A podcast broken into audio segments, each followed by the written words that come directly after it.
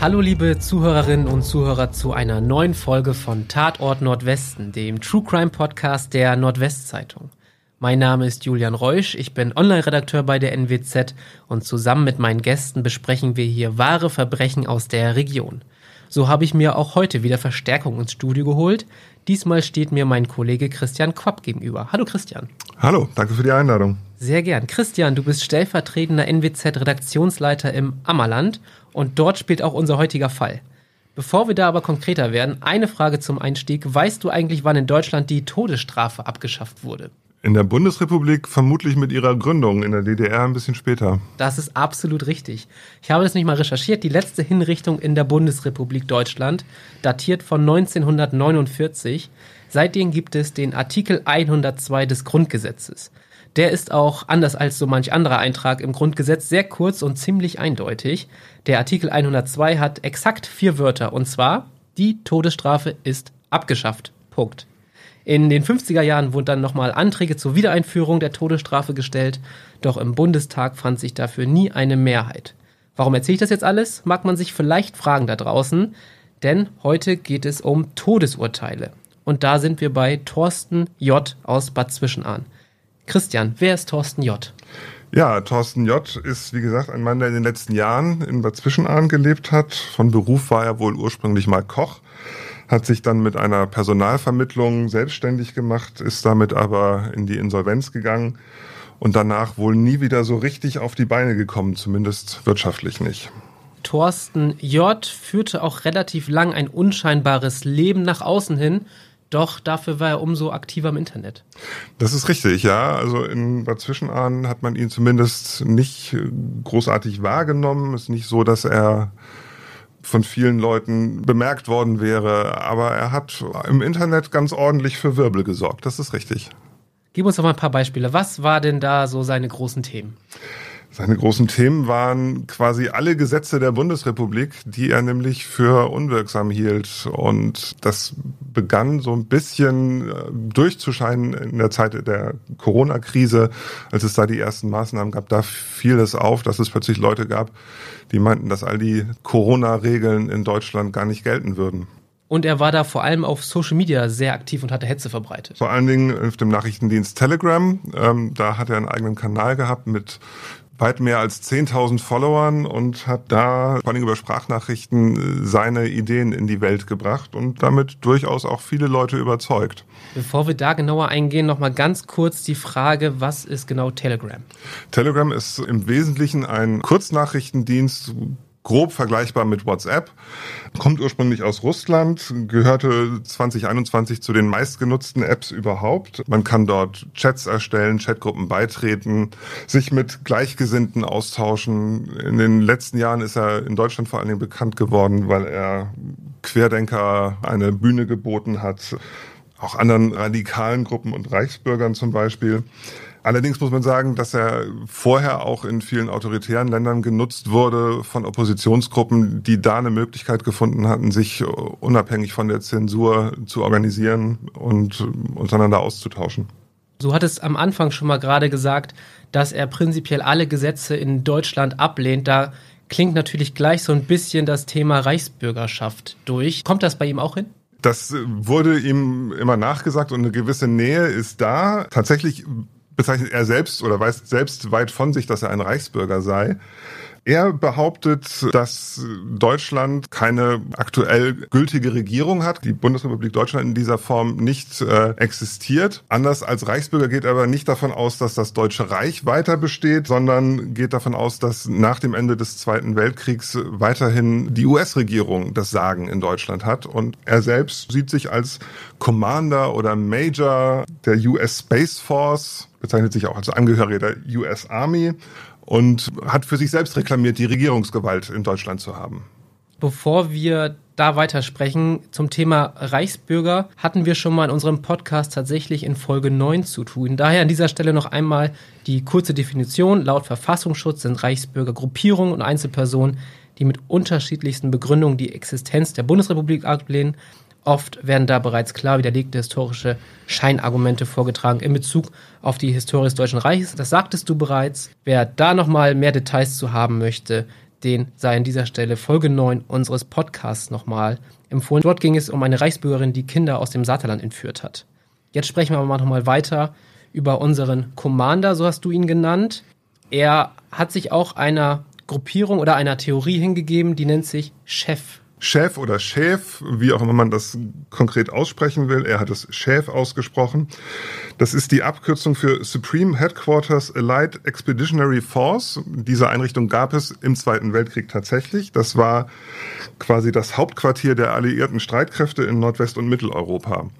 Nach der These von Thorsten J. besteht diese Einrichtung weiter und er ist der Chef dieser Einrichtung und seiner Meinung nach ist Deutschland tatsächlich auch aktuell unter Kriegsrecht. Er hat mehrfach behauptet, die ganze Welt befinde sich sozusagen aktuell im Dritten Weltkrieg. Auch in Deutschland gäbe es bei Polizei und Militär verschiedene Seiten. Beide Seiten kämpfen gegeneinander. Er hat auch immer wieder Bilder und Videos geteilt, mit denen er das darstellen wollte. Kurz gesagt, sein Telegram-Kanal, so hat er es gesagt, ist der Brückenkopf zur Zivilbevölkerung und jeder, der weiß, was er dort von sich gibt und was er dort an Gesetzen und Bekanntmachungen verbreitet, müsse jeder auch weiter verbreiten und die deutschen Behörden darüber aufklären, dass sie sich eben jetzt in Zukunft an die Chefgesetze zu halten hätten. So, er war dort selbsternannter Commander. Da habe ich mich im Vorfeld gefragt, wie kam er darauf? Wer hat ihn zum Commander ernannt? Ich glaube, das werden wir nie wirklich erfahren. Ich könnte mir vorstellen, dass er einfach wie viele andere auch in einer Zeit, in der man sonst nicht viel zu tun hatte, angefangen hat, sich kreuz und quer durch das Internet zu bewegen. Diese ganze Erzählung von Schäf hat er auch nicht erfunden, die gab es schon vor ihm, die gibt es auch jetzt noch. Und ich nehme an, irgendwann ist in seinem Kopf die Vorstellung entstanden, er habe da eine besonders herausragende Stellung. Hat er sich denn überhaupt irgendjemanden unterstellt gesehen? Naja, er hat immer wieder mal so getan oder angedeutet, dass äh, Donald Trump sein Oberbefehlshaber ist, übrigens auch zu einer Zeit, als Donald Trump nicht mehr Präsident der Vereinigten Staaten war. Und ich nehme das mal vorweg, als er dann in Untersuchungshaft saß, hat er wohl auch beantragt, dass ihn sowohl Donald Trump als auch Wladimir Putin dort in der Untersuchungshaft besuchen dürfen. Ich glaube, die beiden sind nicht gekommen. Das wage ich auch mal zu bezweifeln. Aber um das natürlich mal ganz deutlich hier zu sagen, diese ganze Theorie ist an den Haaren herbeigezogen und entbehrt jeder Grundlage. Um zu verstehen, wie er denkt, muss man natürlich trotzdem auf ein paar Punkte hier eingehen. Seine Anhänger, du sagtest über 10.000 in dem Chat, haben das dann aber auch teilweise, ich sag mal, ins reale Leben mitgetragen. Genau, da gibt es durchaus einige Fälle, wo Leute zu Behörden gegangen sind und denen gesagt haben, das, was sie gerade von mir verlangen, beispielsweise in Bezug auf die Corona-Regeln, ist gar nicht gültig. Ich muss keine Maske tragen, ich muss auch keine Steuern zahlen und haben dann immer wieder auf die Chefgesetze verwiesen. Das kann natürlich im schlimmsten Fall für jemanden, der diesem Glauben, dieser Ideologie anhängt, auch zu ernsthaften Problemen führen und das hat es wohl auch in einigen Fällen durchaus eine Sache, die sich nicht einfach nur auf Telegram abgespielt hat. Denn wir hatten es vorhin schon mal ein bisschen angedeutet, er hat dort auch Todesurteile dann verschickt.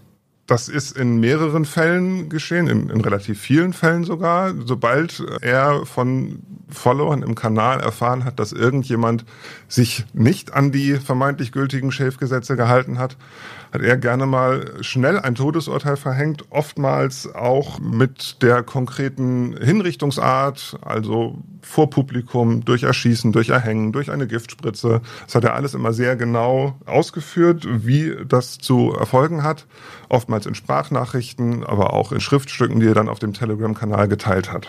Und wer sollte diese Todesurteile dann umsetzen? Das ist eine gute Frage. Tatsächlich hat er in den allermeisten Fällen klar gesagt, das sei Aufgabe von Schäf und den Schäf unterstellten Truppen und Polizeikräften. Es gab allerdings einen Fall, der klar bewiesen ist, soweit man dem glauben kann, wo er einen Follower aufgerufen hat, einen Bürgermeister eines Ortes an einer Laterne aufzuhängen und diesen möglichst qualvoll sterben zu lassen. Und es ging aber nicht nur gegen vermeintliche Politiker, sondern auch gegen Menschen aus seinem Umfeld, gegen Polizisten, Schulleiter. Also es konnte im Grunde tatsächlich jeden treffen. Es hat unter anderem wohl ganz am Anfang seinen Vermieter getroffen. Aber im Grunde musste man nur in seinen Telegram-Kanal schreiben, Person XY hat dies und jenes gemacht und Herr J hat dann gerne mal ein Todesurteil verhängt. Mit diesen Todesurteilen ist jetzt ja auf einmal auch eine Gefahr für Leib und Leben im realen Leben da. Wie haben denn die Behörden und Polizei darauf reagiert? War der dort auf dem Schirm? Ja, er war auf dem Schirm. Spätestens seit März 2021 ungefähr hat der polizeiliche Staatsschutz bei der Polizeiinspektion Oldenburg-Ammerland ermittelt. Der Mann war natürlich auch vorher schon im Internet aufgefallen. Es hatte ein paar findige Leute gegeben, die sich mit ihm beschäftigt haben. Man kann durchaus vermuten, dass es da auch Hinweise an die Behörden gab. Im Sommer 2021 ist er dann offenbar abgetaucht, hat sich zu einer Mittäterin in Baden-Württemberg abgesetzt. Und bei der ist er dann schließlich auch verhaftet worden, und zwar am 1. Dezember 2021. Das war passenderweise der bundesweite Aktionstag gegen Hasspostings im Internet. Was ein Zufall. Nein, das ist, glaube ich, kein Zufall. das war ein, ein sehr passender Tag und natürlich für die Staatsanwaltschaft, die das Ganze durchgeführt hat, auch ein Fall, mit dem man gut an die Öffentlichkeit gehen konnte. Ich glaube, seine Telegram-Seite wurde dann irgendwann auch abgestellt? Ja, das ist bei Telegram, wie man ja in mehreren Fällen schon erlebt hat, nicht immer ganz so einfach, sowas sofort abzuschalten, weil die Betreiber dieses Dienstes nicht unbedingt immer sehr kooperativ sind. Das hat also eine Weile gedauert. Und tatsächlich findet man auch heute noch immer wieder mal Fragmente von seinen Äußerungen. Es gibt immer noch so ein paar von seinen Sprachnachrichten, die man im Internet finden kann. Aber ja, die Social-Media-Seiten wurden dann nach und nach abgeschaltet. Es gab auch Hausdurchsuchungen und er kam in Untersuchungshaft. Über wie viele verschickte Todesurteile reden wir jetzt eigentlich? Also zumindest vorgeworfen wurden ihm 33 Todesurteile. Ich persönlich gehe davon aus, dass es mehr waren, die er verhängt hat, aber 33 waren später in der Anklage der Staatsanwaltschaft enthalten. Wir sprechen jetzt über die vermeintlichen Todesurteile, über die Anzahl, aber es hat natürlich für die Opfer auch ganz konkrete Auswirkungen im Leben gehabt. Äh, mir fällt da ein Polizist ein, ein Fall mit einem Polizisten, wenn du den mal erzählen möchtest. Genau, also das war auch einer der wohl auffälligsten Fälle in dieser ganzen Geschichte. Gegen diesen Polizist hatte Herr J. ein Todesurteil erlassen und dann haben offenbar zahlreiche seiner Follower dieses Todesurteil dem Polizisten zukommen lassen und haben ihm damit signalisiert, wir wissen, wer du bist, wo du arbeitest, wo du wohnst. Und da bekommt man natürlich auch als Polizist, wenn das in einer Häufung auftritt, sicherlich erstmal kein sehr gutes Gefühl. Ja, auf jeden Fall. Und wohin ja auch solche Drohungen und Aufrufe im Netz führen können, zeigt ja auch das Attentat auf Walter Lübcke. Er war Regierungspräsident in Kassel und wurde 2019 von einem Rechtsextremen mit einem Revolverschuss in den Kopf getötet. Wie hat denn Thorsten J. eigentlich auf seine Festnahme und auf die Vorwürfe dann reagiert? Das hat sich vor allen Dingen später in der Gerichtsverhandlung gezeigt. Aber auch schon während der Untersuchungshaft war relativ schnell klar, dass er einfach bei seinen Darstellungen geblieben ist. Also er hat weiter behauptet, die Chefgesetze seien gültig. Die Vereinigten Staaten hätten die Regierungsgewalt und er als ihr Vertreter habe eben auch die Regierungsgewalt. Und er hat aber, das ist interessant, er hat nie geleugnet, diese Todesurteile verhängt zu haben, sondern er hat einfach mal gesagt, ich durfte das. Das ist meine, äh, mein Recht, meine Mission. Ich darf diese Todesurteile verhängen. Was hat er denn für ein Motiv eigentlich bei der ganzen Sache? Auch das ist nicht ganz klar. Man hat ja bei Verschwörungstheoretikern, die im Netz große Mengen von Anhängern sammeln, oftmals zumindest den Verdacht, dass es da auch ein finanzielles Motiv gibt, dass die dann irgendwann aufrufen, Spenden zukommen zu lassen oder Geschenke. Das ist zumindest hier überhaupt nicht belegt und auch nicht, nicht naheliegend, glaube ich. Ich gehe davon aus, dass er das tatsächlich in diesem Moment geglaubt hat und der festen Überzeugung war, das sei seine Mission diese ganze Überzeugung, seine ganze Theorie, wie kam er denn dahin? Gibt es da irgendwelche Ideen, Möglichkeiten, das zu erklären? Ja, letzten Endes habe ich ja vorhin schon mal gesagt, man kann diese ganze Schäferzählung durchaus im Netz finden, auch schon vor seiner Zeit. Das ist ganz interessant, es gibt ein Logo, das Schäf zugeordnet wurde früher. Das ist ein ein Schild wie ein Ritterschild und ein flammendes Schwert. Interessanterweise wird dieses Logo in abgewandelter Form auch heute noch bei verschiedenen Streitkräften genutzt. Das gibt natürlich dann immer Auftrieb für Leute, die sagen, seht ihr, hier, aber da laufen doch Soldaten mit dem Schäflogo auf dem Arm rum und man kann sich dann natürlich relativ schnell verirren, wenn man vielleicht auch nicht ganz geistig gefestigt ist und das ist auch das, was später die Gerichtsverhandlung nahegelegt hat. Ja, und auch eine Ex- Partnerin kam, glaube ich, auch nochmal zu Wort. Ja, es gab bei dem Verfahren, war eine ehemalige Lebensgefährtin unter den Zuschauern, die hat sich nicht als Zeugin geäußert, hat aber mit Journalisten gesprochen und hat erzählt, dass er eigentlich relativ normales äh, Leben geführt hat, auch überhaupt nicht in irgendeiner Form gewalttätig gewesen sei oder sonst irgendwie auffällig, eher konservativ eingestellt politisch, aber nicht abgedriftet. Als dann allerdings sein Unternehmen in die Insolvenz gegangen ist, hat sich wohl, das ist jetzt Hörensagen im Wesentlichen, aber so hat sie es geschildert, hat sich wohl ein massives Alkoholproblem deutlich verstärkt und man kann natürlich davon ausgehen, dass das mit ein Grund gewesen sein könnte für ein Abdriften. Du sagtest gerade auch schon, es kam dann natürlich zu einem Prozess. Über welchen Strafrahmen reden wir da eigentlich? Was war da überhaupt im Vorfeld im Gespräch? Also angeklagt wurde er wegen des Aufrufs zu Straftaten in eben diesen 33 Fällen. Das hätte theoretisch eine Freiheitsstrafe, eine mehrjährige Freiheitsstrafe bedeuten können. Da es aber ja zu keinem Fall gekommen ist, wo wirklich jemand ernsthaft zu Schaden gekommen ist und dass auch niemand versucht hat, jemanden auf Basis dieser Todesurteile anzugreifen oder zu töten, wäre der Strafrahmen vermutlich etwas geringer gewesen. Das war vermutlich auch der Grund, warum das ganze Verfahren erstmal vor dem Amtsgericht in Westerstede gelandet ist. Da war man allerdings offenbar der Meinung, es könnte doch ein etwas höherer Strafrahmen in, in Betracht kommen und deswegen hat man den Fall dann abgegeben an das Landgericht in Oldenburg. Und die Anklage kam von der Staatsanwaltschaft Göttingen. Das musst du auch nochmal erklären. Richtig, das hat wiederum was mit diesem Aktionstag zur Bekämpfung von Hasspostings im Internet zu tun. Die Staatsanwaltschaft Göttingen ist nämlich die Zentralstelle zur Bekämpfung von Hasskriminalität im Internet. Das heißt, die zieht Fälle an sich, die genau in diesem Feld spielen, wo Leute im Netz aufrufen, jemand anderem Gewalt anzutun. Und deswegen waren die federführend in der Anklageerhebung. Dann in dem Prozess warst du ja auch einmal vor Ort. Erzähl mal, wie lief dieser Prozess ab? Wie war es da in dem Gerichtssaal? Wie hat er sich da gegeben? Ja, es war relativ erstaunlich. So ein relativ kleines, harmlos wirkendes Männchen mit relativ langen, ungepflegten Haaren. Und er trug ein T-Shirt, auf dem groß stand United States Space Force. Und die United States Space Force, die hat er ja auch immer wieder sozusagen als seine Dienststelle bei der US-Armee wiedergegeben. Das T-Shirt ist was, was man überall kaufen kann im Netz. Und die United States Space Force gibt es ja tatsächlich, aber das ist einfach ein, Fanartikel. Aber damit hat er offenbar versucht, eine gewisse Autorität zu erlangen. Ansonsten war er bei der ähm, Anklageverlesung relativ ruhig, hat da gesessen, hat zwischendurch mal ein bisschen mit dem Fuß gewippt, hat sich im Gerichtssaal umgeguckt, gelegentlich auch mal genickt, wenn ein spezieller Fall vorgetragen wurde, aber wirkte im Großen und Ganzen erstmal recht gelassen. Und als jemand, der seine eigenen Gesetze schreibt, ist er doch eigentlich jemand, der die deutsche Gesetzgebung ablehnt. Wie war das denn? Richtig, das hat auch der Richter, Herr Bührmann, gesagt. Er hat gleich am Anfang, als er ihn angesprochen hat, gesagt, ich nehme an, dass Sie uns nicht für zuständig halten oder uns unsere Rechtmäßigkeit absprechen. Ich weiß die genaue Formulierung jetzt nicht mehr. Und ja, tatsächlich war Herr J. der Meinung, dass dieses Verfahren nicht zulässig sei.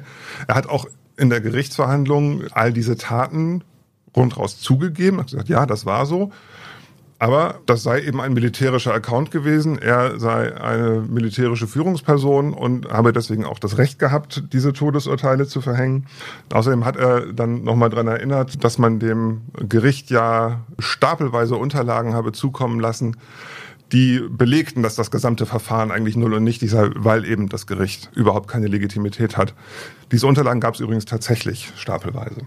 Wie die dahin gelangt sind, darüber sprechen wir gleich nochmal. Er hatte ja auch einen Verteidiger. Den müsste doch eigentlich auch abgelehnt haben nach seiner Darstellung, oder? Naja, er hat zumindest gesagt, er hat ihn nicht beauftragt. Er fand ihn aber auch so ganz sympathisch und hatte jetzt nicht großartig was dagegen, dass er neben ihm saß. Man komme ganz gut miteinander aus, aber sein Verteidiger sei das eigentlich nicht oder brauche eigentlich auch keinen, war er der Meinung.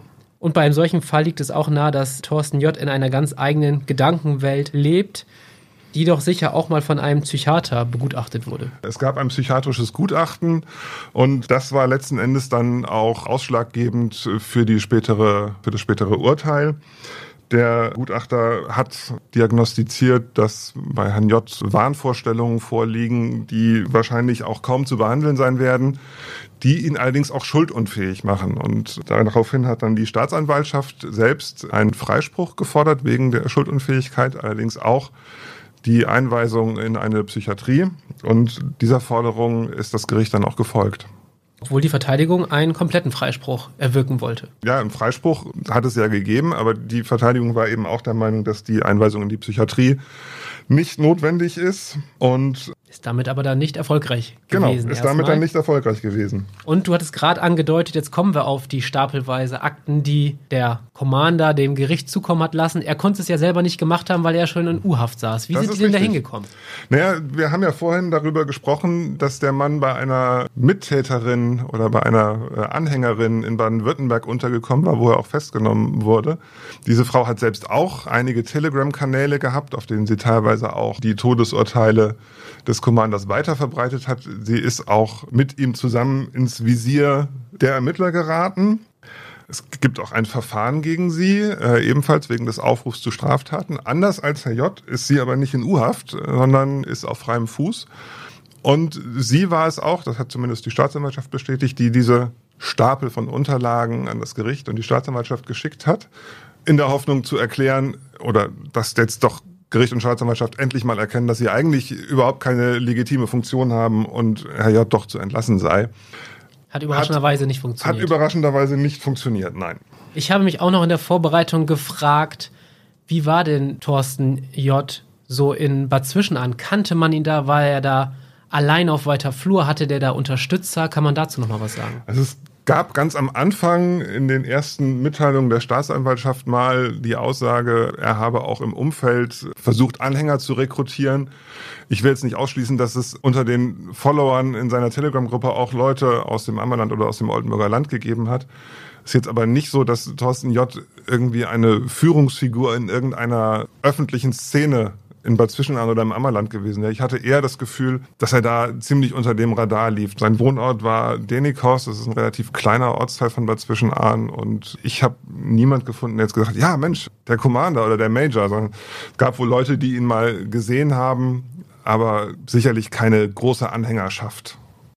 Liebe Zuhörerinnen und Zuhörer, wir wollen an dieser Stelle wirklich transparent sein, denn es kommt jetzt zu einem Novum bei unserem Podcast Tatort Nordwesten. Denn normalerweise haben wir eine Aufnahme für einen Fall. Also alles, was ihr bisher gehört habt, war von der ersten Aufnahme. Doch nach dieser Aufnahme gab es neue, unvorhersehbare Entwicklungen in dem Fall, die wir euch nicht vorenthalten wollen. Daher sitzen Christian und ich jetzt noch ein zweites Mal im Studio. Denn, lieber Christian, du hast eine Sprachnachricht bekommen, die wir jetzt einmal abspielen. Hallo, Herr Quapp. Ich habe gerade Ihren Artikel in der NWZ online gelesen. Ich weiß jetzt nicht, ob Sie legitimiert sind in Sachen Berichterstattung und ob Sie äh, auch eine Legitimation von der Besatzermacht hier in Deutschland haben, also eine Legitimation von Chef dass sie überhaupt Artikel verfassen dürfen. Das, was sie da geschrieben haben, könnte ein Problem für sie werden. Wenn Sie Rückfragen haben, können Sie ja gerne mal diese Nummer anrufen. So, was war denn das für ein Artikel, Christian? Ja, also tatsächlich kam äh, diese Sprachnachricht beziehungsweise ein Anruf auf meiner auf meiner Mailbox nach einem Artikel. Da ging es darum, dass äh, der Commander oder Major ähm, in Revision gegangen ist. Das heißt, er hat, es gab ja das Urteil beziehungsweise die, den Freispruch, aber auch die äh, Feststellung, dass er nicht zurechnungsfähig ist oder nicht schuldfähig ist. Das möchte er nicht akzeptieren und deswegen ist er in Revision gegangen. Das Ganze wird jetzt vom Bundesgerichtshof geklärt, ob dieses Urteil denn eben so richtig war oder nicht.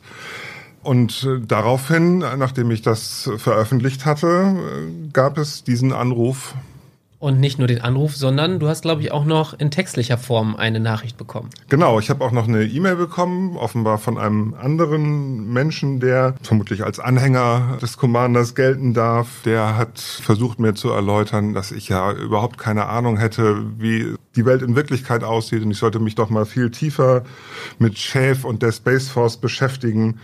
Und könnte ja immerhin sein, dass das Militär mich auch schon auf dem Schirm hat, dass mir vielleicht auch ein Todesurteil droht. Ja, jetzt hat man natürlich, oder habe ich ganz viele Fragen.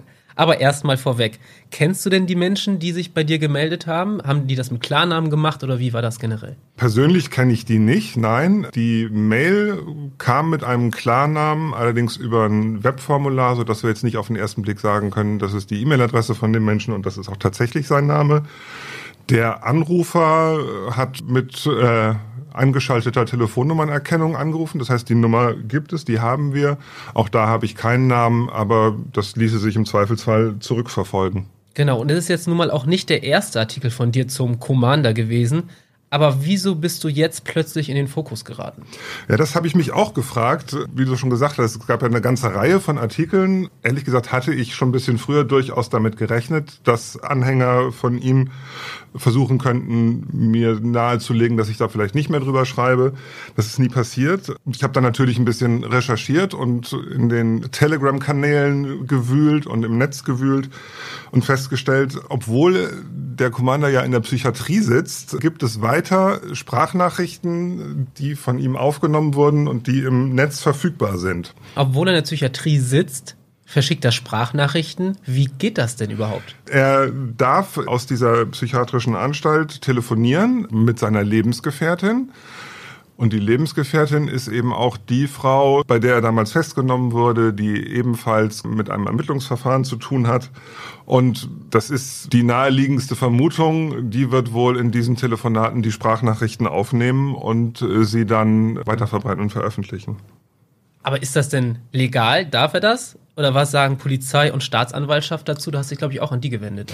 Ja, natürlich habe ich nachgefragt und habe die Staatsanwaltschaft darauf hingewiesen und gefragt, ist das denn so rechtlich zulässig und legitim? Denn man muss immer bedenken, in dem Urteil wurde ja festgestellt, dass er aufgrund dieser Nachrichten und aller Sachen, die er so im Netz verbreitet hat, eine Gefahr für die Allgemeinheit darstellt. Und genau das, was er jetzt tut, wollte man ja eigentlich mit der Unterbringung in einer Psychiatrie vermeiden. Vermeiden, genau. Tatsächlich wusste die Staatsanwaltschaft schon davon, dass das so passiert, war da auch alles andere als glücklich drüber hat aber gesagt, solange er in diesen neuen Nachrichten keine neuen Straftaten begeht, sprich selbst wieder zu irgendwelchen strafbaren Handlungen oder Straftaten aufruft, ist das relativ schwierig, dagegen was zu unternehmen. Das hat unter anderem auch damit zu tun, dass das Urteil, das gegen ihn gefällt wurde, ja durch die Revision nicht rechtskräftig ist. Das heißt, seine Unterbringung im Moment hat so ein bisschen den Status wie eine Untersuchungshaft. Und da ist es extrem schwierig, ihm solche Privilegien wie das Telefonat mit seiner Lebensgefährtin einfach zu nehmen. Es kann durchaus sein, dass aufgrund dieser beiden Nachrichten, die mich erreicht haben, sich dann noch irgendwann etwas dran ändert, denn jetzt hätten ja die Nachrichten durchaus Folgen. Hintergrund ist nämlich in einer dieser Sprachnachrichten, die er verbreitet hat, wird auch die NWZ erwähnt und der Artikel über seine Revision. Und ich gehe mal davon aus, dass das die beiden Männer dazu gebracht hat, sich an mich zu wenden dass es dadurch vielleicht sogar jetzt dazu kommen kann, dass ihm dann doch das Telefonat unterbunden wird. Das wäre zumindest möglich. Im Moment laufen da diverse Verfahren, nehme ich an. Man muss dazu sagen, die NWZ und ich haben Strafanzeige gestellt wegen dieser beiden Nachrichten. Das ist ähm, durchaus etwas, was man als Bedrohung auffassen kann und hat natürlich dann auch in erheblichem Maße was mit Pressefreiheit zu tun. Wir lassen uns sowas nicht bieten, werden natürlich nicht aufhören, darüber zu berichten, fragen auch keine Besatzungsmacht und keine Chefdienststelle, ob wir das dürfen. Insofern kann es durchaus sein, dass jetzt der Punkt überschritten ist, wo man sagt, aus den neuen Sprachnachrichten entstehen eben doch wieder strafbare Handlungen. Aber das ist vermutlich eine Sache, die eine Weile dauern wird. Du hast auch seitdem jetzt nichts mehr gehört. Du hast äh, das weitergegeben und hast du dann von der Seite der Justiz oder auch von Anhänger des Commanders nochmal seitdem wieder was gehört? Wie war so die Entwicklung danach? Nee, also von der Justiz gab es eine, eine Bestätigung, dass unsere Anzeige eingegangen ist und die wird jetzt, nehme ich an, auch bearbeitet. Davon gehe ich ganz fest aus und dann wird man gucken, ob man die beiden Verfasser unter Umständen tatsächlich ermitteln kann und ob denen in irgendeiner Form Konsequenzen drohen. Weitere Nachrichten von Anhängern des Commanders habe ich bisher nicht bekommen. Ich stelle mir so vor, wenn ich das wäre, im ersten Moment, ich starte vielleicht morgens meinen Rechner, höre nochmal auf meine Mailbox und kriege so eine Nachricht. Wie war das denn für dich in dem Moment? Also ich hätte mich da schon erstmal erschrocken. Ja, ich habe tatsächlich zuerst die Mail gelesen, fand das da noch verhältnismäßig amüsant und habe dann als zweiten Schritt die, die Voicemail abgehört und es kommt schon so ein kurzer Moment, wo du dir sagst, wow, was ist da jetzt gerade passiert? Du bist da offenbar irgendwie ins Visier geraten, eben weil es auch zwei auf einmal waren. Letzten Endes muss man sagen, mache ich mir jetzt gerade keine ungeheuren Gedanken, dass mir persönlich irgendwelches Ungemacht droht, dass irgendjemand mir ans Leder will. Nichtsdestotrotz ist das natürlich keine Sache, die schön ist. Ich habe meine Familie darüber informiert, habe auch gesagt, guckt ein bisschen, wer euch unter Umständen anspricht. Aber es ist jetzt nichts, was mich auf Dauer länger beeinträchtigen würde. Das ist auch gut so. Und du sagtest ja auch, die NWZ und du selber gehen dagegen vor, was dann auch der richtige Weg ist. Jetzt noch einmal abschließend an die Frage, wie läuft es denn jetzt weiter? Also es wurde Revision eingelegt. Weiß man denn schon, wann das entschieden wird, wann es da weitergeht? Nee, das wird noch eine ganze Weile dauern, nehme ich mal an. Solche Verfahren äh, haben in der Regel eine relativ lange Laufzeit. Es ist auch überhaupt nicht klar, wie der Bundesgerichtshof damit umgeht, ob es da so zu was wie einer mündlichen Verhandlung kommt. Das ist tatsächlich eher unwahrscheinlich. In der Regel wird man, wenn der Verteidiger des Commanders seine Revisionsbegründung eingereicht hat, die prüfen. Dann guckt man, ist das Verfahren so, wie es gelaufen ist, auch rechtlich sauber gelaufen. Sollte das aus irgendeinem Grund tatsächlich nicht der Fall sein, würde es dazu kommen, dass das Landgericht in Oldenburg sich nochmal mit ihm beschäftigen muss. Aber das wird man sehen. Trotzdem hofft der Commander jetzt auf die deutsche Justiz, dass er da noch irgendwie rauskommt, obwohl er die ja eigentlich ablehnt. Das ist ein bisschen der Gag an der ganzen Geschichte, dass er ja nach wie vor auch immer noch davon ausgeht, dass sämtliche Institutionen, natürlich auch die Justiz in Deutschland eigentlich überhaupt keine Legitimation haben er bezeichnet sich in den neuen Nachrichten als Kriegsgefangenen. Er hat übrigens äh, neben Herrn Trump mittlerweile auch Wladimir Putin als großes Vorbild, einen großen Held. Und neuerdings ist er auch nicht nur Commander der Space Force und von Shave, sondern nennt dahinter immer noch die Kürzel USA.ru. Also er ist jetzt sozusagen in einer großen Koalition ja. äh, der Anführer von, von Shave in Deutschland. Eine letzte Sache noch relativ lustig. Es gab ja vor einigen Monaten die Durchsuchung bei Donald Trump in Mar-a-Lago, wo das FBI Unterlagen gesucht hat. Und Herr, Herr J. hat in einer seiner Sprachnachrichten dann tatsächlich auch mal gefragt, ob denn vielleicht unter diesen Unterlagen auch seine Ernennungsurkunde gefunden worden wäre. Er hat es wahrscheinlich noch nicht gehört, dass sie dabei war. Vermutlich nicht. Vielen Dank, dass du uns heute über den Commander aus Bad Zwischenahn berichtet hast. Vielen Dank. Ich danke dir. Und danke auch natürlich an alle Zuhörerinnen und Zuhörer. Wie immer gibt es auf unserer Facebook- und Instagram-Seite der NWZ noch weitere Informationen zu dem Fall. Schaut daher gern auch dort vorbei. Und noch eine kleine Bitte in eigener Sache. Wenn euch unser Podcast gefällt, freuen wir uns über jede gute Bewertung, damit wir auch noch andere Leute damit erreichen. Wir hören uns dann in zwei Wochen mit einem neuen Fall wieder hier bei Tatort Nordwesten, dem True Crime Podcast der Nordwestzeitung.